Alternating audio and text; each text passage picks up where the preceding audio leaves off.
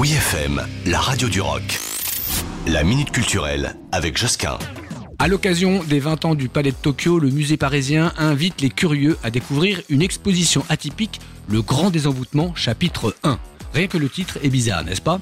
Alors en tout cas, c'est du 9 au 18 décembre, un événement qui va rassembler artistes, praticiens et chercheurs ayant pour objectif de prendre, je cite, le pouls du centre d'art et de son bâtiment en sondant, je cite encore, ses récits et identités multiples, ses désirs refoulés et ses traumatismes. Pas vraiment facile à comprendre, mais on sent que tout est possible et que l'imaginaire des artistes saura comme ça s'exprimer. Une exposition qui euh, s'inspire librement de la psychothérapie institutionnelle et propose aux artistes d'explorer le lieu et de prendre soin d'une institution culturelle.